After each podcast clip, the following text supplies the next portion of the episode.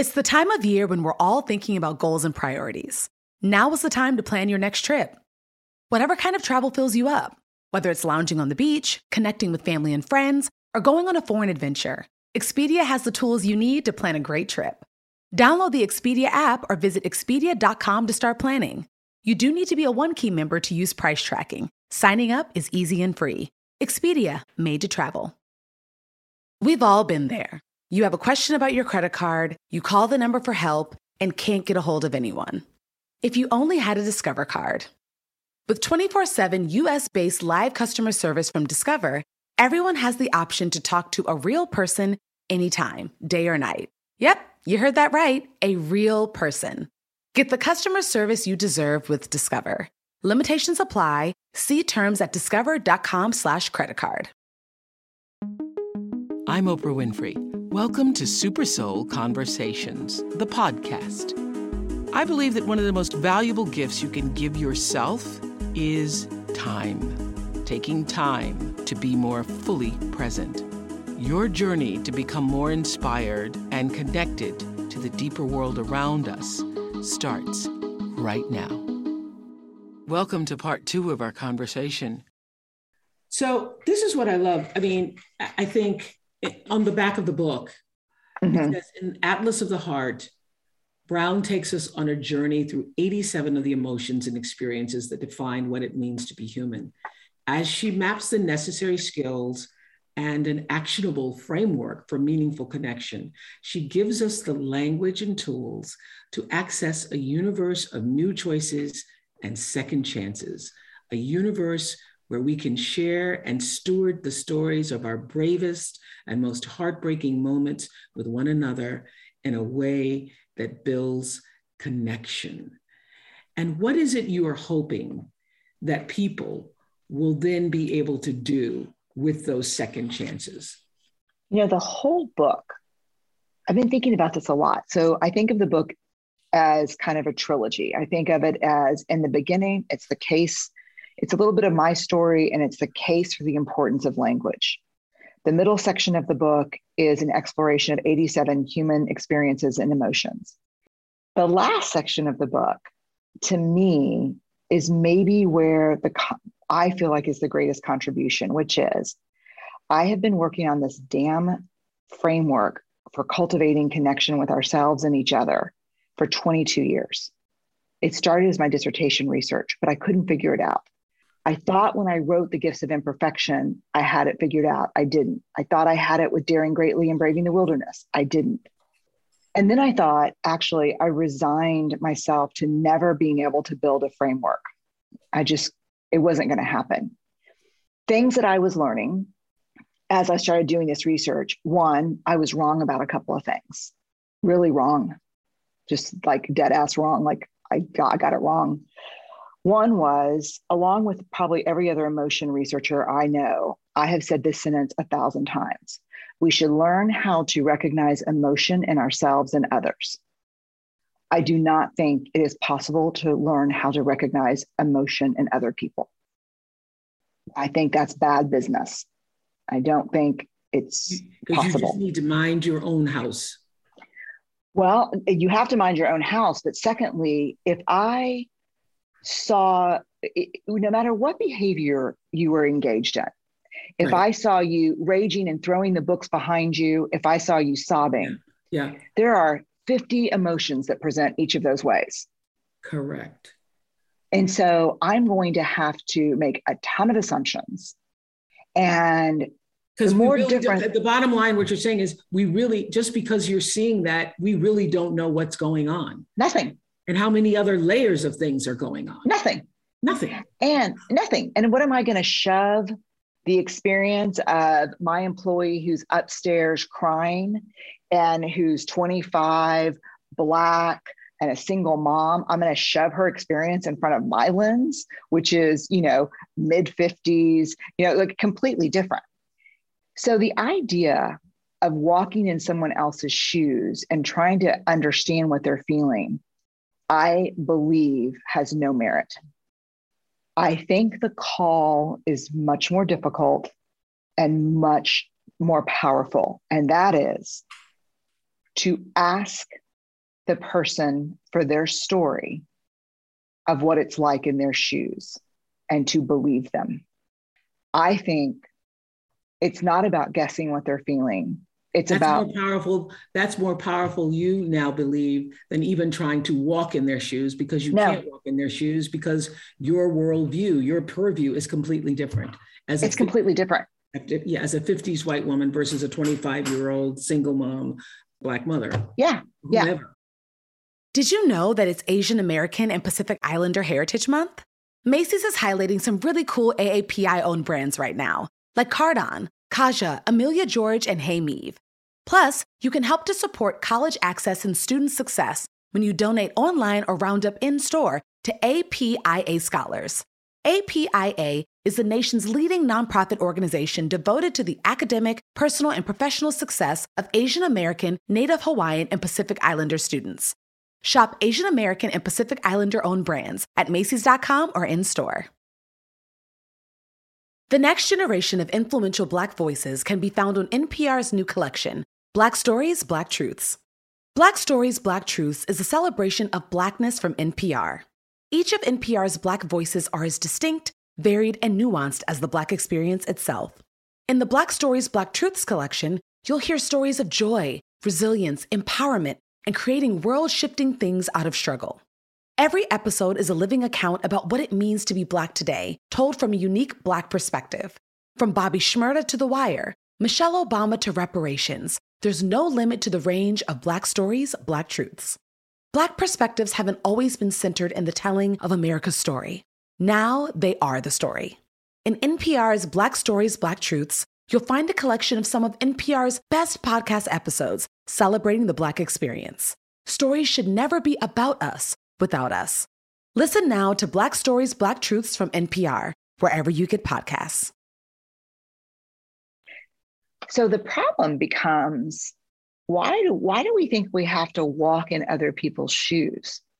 Why can't you just, that is so powerful, Brene. Why can't you just hear their story and believe that what they're saying is true? Well, the problem is the believing part. Mm. And the problem is in not believing her when she tells me her story, because it either challenges what I want to be true about the world, or it challenges my idea that there's just one experience of the world, or it makes me accountable in some way that makes me uncomfortable. Mm-hmm. So when I started doing this research, I came across a concept from Buddhism that I remember reading many years ago that I didn't, I didn't, it didn't hit me. I just, I, I saw it and moved on. When I came across it this time, I thought this is the piece missing for the framework on meaningful connection. And it's the concept of the near enemy. And I've heard Kristin Neff talk about it. I've heard Jack Kornfield talk about it. And what a near enemy is, it is a, an emotion or a virtue that looks and feels and masquerades like the thing that we are looking for or want to be, but it sabotages it.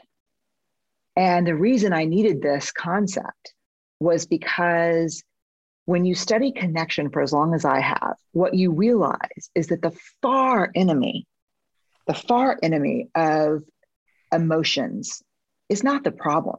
The problem is not when I call you and I'm suffering and you're, you know, instead of giving me compassion, you're cruel. That's easy. Like I get it. Like I just got punched in the face. Mm-hmm, mm-hmm. The problem is the near enemy. When I call you and I'm desperate for connection, and the near enemy of compassion is pity. And so you pity me and feel sorry for me. And it seems like everything should be okay when that's over, but I feel more alone and more disconnected, and there's no meaningful connection between us. So, the big finding for me for this book was re examining the concept of near enemy and that the far enemy of connection is disconnection, right? That makes sense. Right. But the near enemy of connection is control. Whoa. So if yes. I see, yeah, if I see this 25 year old woman crying upstairs and I say, What's going on? And she says, um, My kid's sick again. Her dad can't get her. I missed a day of work yesterday. To really be with her, I can't try to control the situation. I can't say, Oh, we can handle that. I can't, you know, what I just to be with her means being in connection with her. God, that's so hard. Those feel like impossible choices. And then we can problem solve. But I'll be honest with you, one of the things I was really trying to figure out is when we look at the macro world and we look at the last administration or we look at some of the things going on in the political world and we look at, you see these politicians working people into this you know hysteria and and you want to say oh they're not really you know they're not they're not they're not capable of connection. So but they're but they're it's not disconnection. I mean people feel something. Oh right. it's control it's control. Control emotions are not we don't it's get curious people don't even know they're being controlled no no and its emotions are not shared and discussed they're exploited. And vulnerability is not mutual and reciprocal, it's leveraged. And I don't want to make it sound too Machiavellian because I thought about my own life when, like, if I had, if one of my kids came home and said, God, I got in trouble today for being, you know, disrespectful because I got caught talking during a lecture, connection would be like, tell me what was going on. But I don't go to connection sometimes. Sometimes I go to control, which is, you know what? you get your ass over there and send an email to that teacher and apologize for being disrespectful. And I want to, you know, Anne Lamott says that help is the sunny side of control. We control situations when we start to move from being other focused. What was this like for my child in that situation? To being self focused. But it's sneaky. Near enemies are sneaky because mm-hmm. they masquerade, you know? Of course. And so, yeah. This episode is brought to you by PNC Bank. Something should be boring, like banking. Boring is safe and reliable. You don't want your bank to be entertaining. Entertaining is for podcasts with inspiring celebrity guests, not banks. PNC Bank strives to be boring with your money so you can be happily fulfilled with your life. PNC Bank, brilliantly boring since 1865. Brilliantly boring since 1865 is the service mark of the PNC Financial Services Group, Inc., PNC Bank, National Association, member FDIC. Thomas's presents Tackling Traffic with Tom. Good morrow! Tis your reminder to savour the morning with Thomas's breakfast. And while you may not be able to control what occurs on your commute, like your horse and buggy popping a wheel and axle on the way to the schoolhouse, you can control what you put atop your soft but crunchy bagel and the toastiness of your English muffin. So do take the time to savour the morning with Thomas's. Thomas's! Huzzah! A toast to breakfast! After your research into worry, you conclude mm. that worry isn't a helpful coping mechanism. We all have been told that, right? But now mm-hmm. you have researched it and know mm-hmm. this. But then avoidance isn't either, isn't a, a, helpful coping mechanism. So, how do we avoid these traps?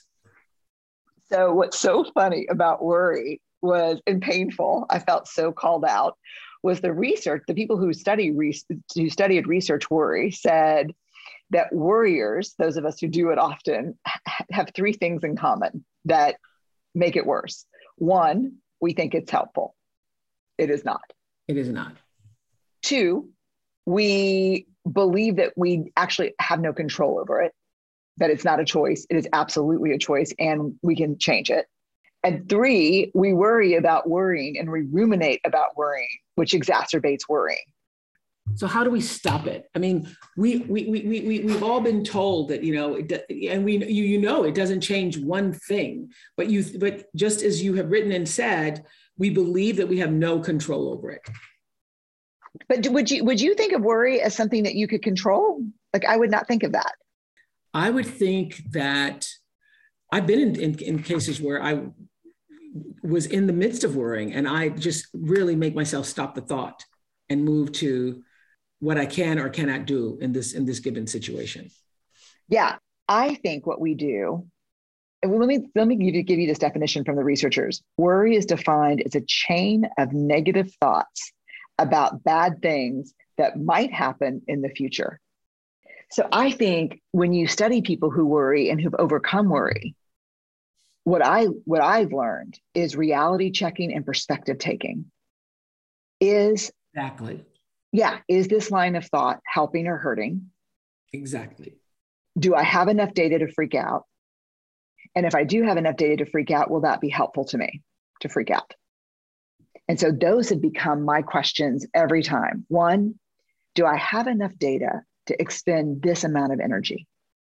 No, I, I just don't have enough data to be spending this resource. And even if I do have enough data, is this going to help me? And the answer is always no. Always no. Yeah. So this is a great contribution, and yet another great contribution you, Brene Brown, are making to the world. I just want to talk about you for a moment. I was so excited and thrilled to hear that when this book was announced, something happened that had never happened before with books. You know, I follow books, I track books, I love books. Mm-hmm. And the fact that this book went to number one on the bestsellers before there was even a physical book, because you just got yours today. I just got mine today. There wasn't even a physical book and it's number one, means that hearts are open and yearning for what you have to say. And what does that, what does, how does that speak to you? Mm. How does it speak to the young woman who wrote that article back in 1984? I'm looking for that, trying to look for that picture again. How does that speak to her? I mean, you always were aiming for and had a vision for how you could speak to the world about our feelings.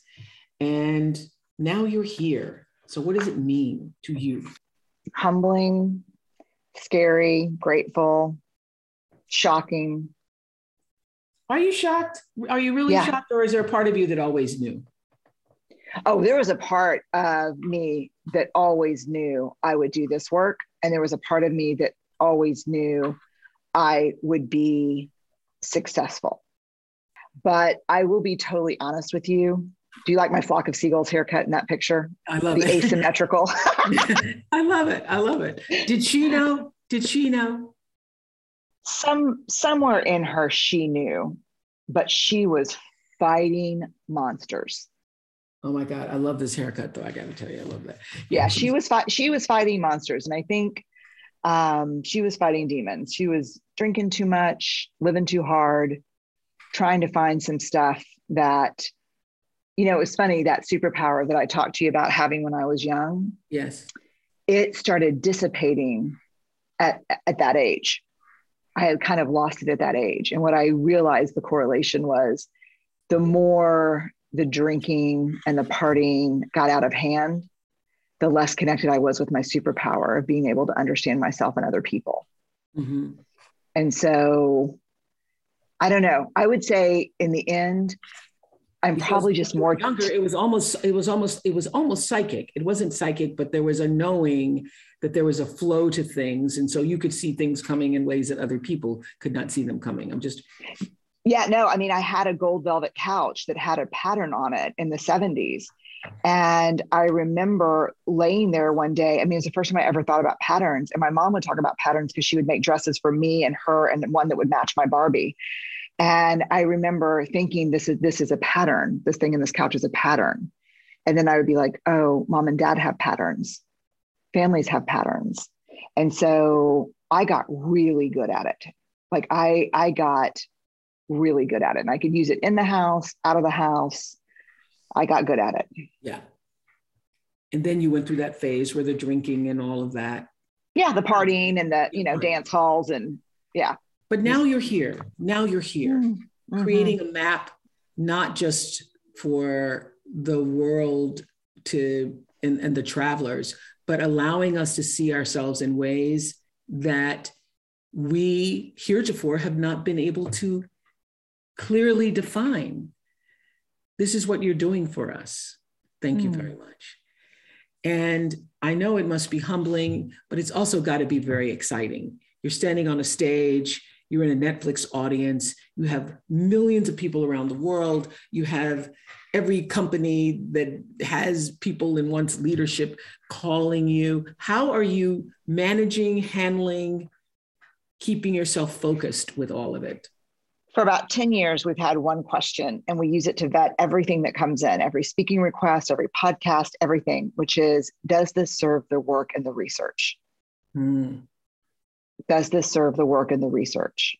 And we're really good at saying no when it doesn't. And I'm really bad at saying yes every time it does, which is more times than, you know, than I, I, I I'm, I still overcommit sometimes too much. But I am, I am as ambitious personally as I am professionally. I'm not going to miss a water polo game. I'm not going to miss an event for my kids. Um, you know, I remember with the first time we met, we were, you know, there was a conversation, can you stay an extra day? And I was like, you know, tomorrow's game day and carpool day. I've got to go back. Yeah. And I think everyone around you was like, oh God, did she just say that? And over, and you and you were like, yeah, she just said that. She's got to go back. Like you can fly back another week. Like she just said that. And I and I am, I really try, I try to keep it all together. And sometimes I'm good at it and sometimes I'm terrible. What's been the best part? The most rewarding. That's the question. What's been the most rewarding and the most frustrating? I know the most frustrating, so I can just go jump right into that. But let me think about the best part. You know, the best part, this is a part I freaking cannot believe. You know, 30 people work here. And they protect, steward, amplify this work just like it, just like they gave birth to it. They protect it. They you know they they just the best part is really my team. Like i can't believe it. Like I, I really can't believe it sometimes i get to work with both my sisters and this group of people that are like we're going to make the world a braver place and we're going to tolerate very little bs and it's incredible that that's that's that's a, that's a miracle every day i come here it's like a little miracle that is such a that is such a wonderful feeling to be surrounded by the people. Number one, you trust, who also are bringing value to you. Yes. It's stimulating. That's why I thought when you all and all the researchers were together, that had to be like a most stimulating, fun thing. I mean, I I remember those years with my team, and even though there's, there's a lot of late nights and hard work, it's it's so rewarding and and and fulfilling. And the and the challenging part? Social media. Oh, yeah. I mean, you know, what what what, what do you do? Like I um I still find myself, I don't know, it's so immature, but I, I still find myself like cussing and crying, like, you don't know me. You know, you don't know me. Why are you saying that? You jerk. You know, I mean, much worse language as you can imagine. But um that that's still just that can be the cesspool of humanity, I think. Absolutely. Did you feel tested uh, during the pandemic? Did you and the family feel tested? What tested you the most? The most difficult season of my marriage in 30 years. Oof. Jesus, that was hard. I mean, that that was that was hard because I was afraid all the time. I was afraid my kids were going to get sick. I was afraid my parents were going to get sick. And Steve's a pediatrician. And I was like, you know, Ellen wants to do this because she was a senior in high school during the pandemic. I mean, a senior in college in the pandemic. Can she do this? Um, yeah, I think it's okay. What do you mean it's okay? You can guarantee me? Like, Jesus, you know, like, and then I was, you know, then he's then like, I got a text that Charlie said he's going to go to this practice, and we decided last week he wasn't, and and she's like, look, I know you want this to be binary, but the calculus is changing every day and we have to weigh social emotional connection. And I'm like, you know, and then he he was really struggling. So it was, and I had moved into the first time in my life into caregiving for parents. Like my mom went into assisted living a week before the pandemic. Oh my. Yeah. So we had to bust her out. Then bring her home. Home. Yeah. In your home. Uh-huh. Along with both my sisters and their kids and husbands. We quarantined together. In your home. Wow. Yes. Yeah. Yeah. okay. Yeah. okay. So, was your faith tested at all? no, because I always thought God was on my side and, against, and, against, the same people that I was, you know. No, I, I, my faith wasn't tested, but I, I was reminded. This is from the AA Big Book. The biggest, the most incredible thing. No one talks about this with the AA Big Book, but in the AA Big Book, they talk about the gift of neutrality, where you're not running towards something, nor are you running away from it. So I'm not running toward the bread basket, nor am I running away from the bread basket. I just have neutrality. But the condition for neutrality is you have to be in fit spiritual condition. Wow. And I, I believe that. I don't, I mean, I, that has been my truth. And what I did realize in COVID is I was not in fit spiritual condition. So then did you work on yourself to get in fit spiritual condition? Yes, as my as in yourself or in your life that you needed to change. Early on, I had a therapist tell me, "Wow, Brene, you know the saying is not let go and let Brene, right?" Isn't that rude? That's rude, right? It's good though. I really didn't even understand what she meant. I was like, what do you mean? She was, you know, like the mantra, the prayer is not let go and let Brene, it's let go and let God. And so what I realized is that um, I had I, I, was getting my God on. Um, yeah. And so so I needed to be reminded. Every now and then Elizabeth Gilbert will send me text. We'll send each other texts that will remind each other about things like that. I'll always be like, hate you, love you, bye. Like, you know. so fit spiritual condition. That's what I'm working on right now. Well, I think what Atlas of the Heart does is help each of us come to a greater sense of knowing and ultimately wisdom about ourselves through our being able to articulate the language for our emotions. And I'm wondering what is the piece of wisdom you would like the leaders of the world to most be able to use in their decision making? Mm. I think it it's really about self-awareness. Mm. I think it's really I think this is it. We cannot be more connected to other people than we are to ourselves. Mm. I did not understand that before I wrote this book. And before, while we desperately seek to build cultures of connection, to build t- trust in teams, to do the right thing by the people that we serve, if we're not connected to self, if we don't understand our emotional landscape, if we don't understand what's driving our thinking and driving our behaviors, because let me make no mistake, emotion is at the wheel. Thinking and acting are not riding in the front seat shotgun, they are hogtied in the trunk. Emotion drives. We are emotional beings. Yeah. Do not try to forge connection with others or build a culture of connection until you are fully connected and know yourself. That's the favor you can do to all of us, for all of us, as parents, as leaders. And you were obviously working on this book with your team during the pandemic. And um, you all did such a beautiful job. I just want to applaud you again on the on the, it's a beautiful book do you do you feel hopeful for where we are and who we are as a nation right now? I do because I'm a, I'm a, I'm just a genetically predispositioned for hope. I think we have a very significant threat to democracy.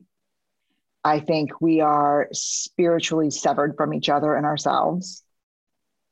And I think if we don't figure out how to hold ourselves and other people accountable in a way that doesn't include shame and vitriol and belittling, but really accountable. You have to be accountable for your actions. You have to be accountable for what you say. You have to be accountable for your policies. I think if we don't better understand accountability, I think it's going to be a long walk. So, Brene, how should we be? Because this is the thing I wrestle with. How should, because you and I know, and the people we know know, because in our circles we talk about this threat. But when you watch the news, you don't you don't really hear it. It's not communicated in a language that people can feel or even hear. So how should we be talking about where we are in terms of our threat to our democracy in a way that it can be heard? and is even threat the word we need to use to be heard because i just feel like wow things are happening every day voter rights are being taken away in yeah. counties and cities and people are sleeping on it they're not hearing it and they're not going to realize it until they go to vote in 2022 2024 what, what should we be saying and doing and what is the language we need to communicate so that people can not get woke but actually wake up. I mean, I fear that we are in real trouble. Yeah, no, I feel it. I feel it.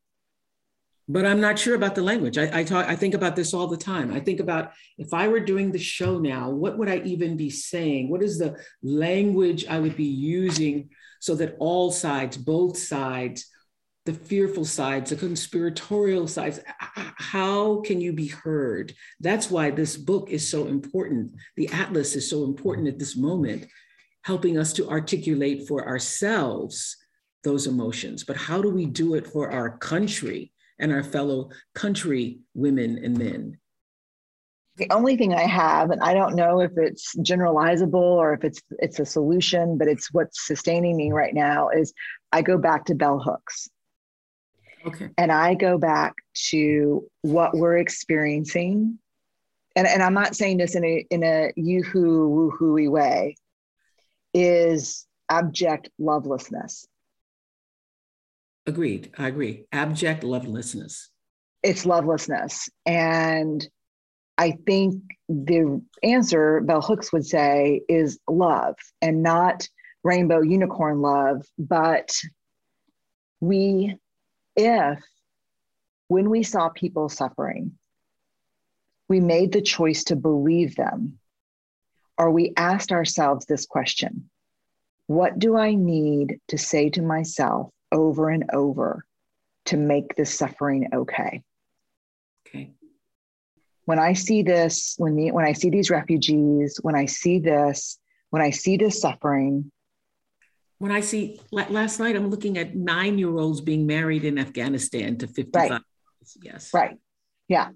What do I have to say to myself? What do I tell myself? Yes. To make this okay.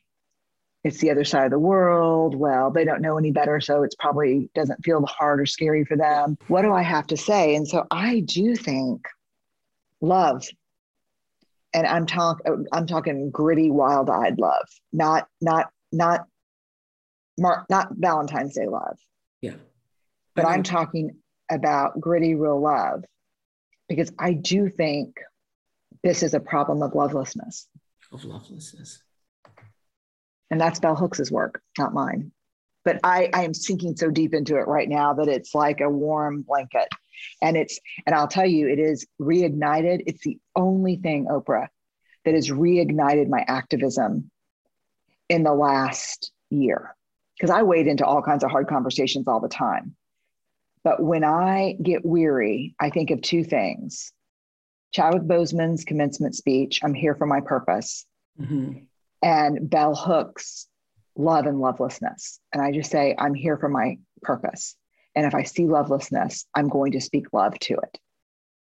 And if that's not okay with you, that's okay. But I'm going to speak love to lovelessness. Well, thank you for providing a map for us to find our way to it. Thank you so much, Brene Brown. Thank you, Oprah. I really appreciate it. Really beautiful. Thanks. Great. As usual, great. I really appreciate you. Thank you. I'm Oprah Winfrey, and you've been listening to Super Soul Conversations, the podcast. You can follow Super Soul on Instagram, Twitter, and Facebook.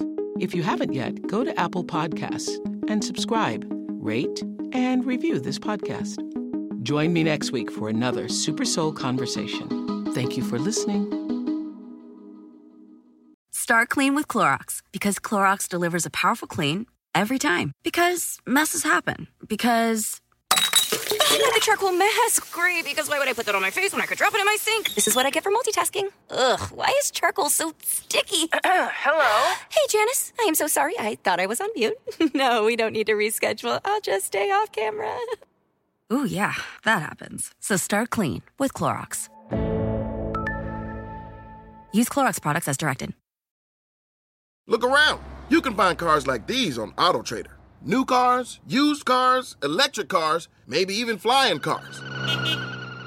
Okay, no flying cars, but as soon as they get invented, they'll be on AutoTrader. Just you wait. AutoTrader.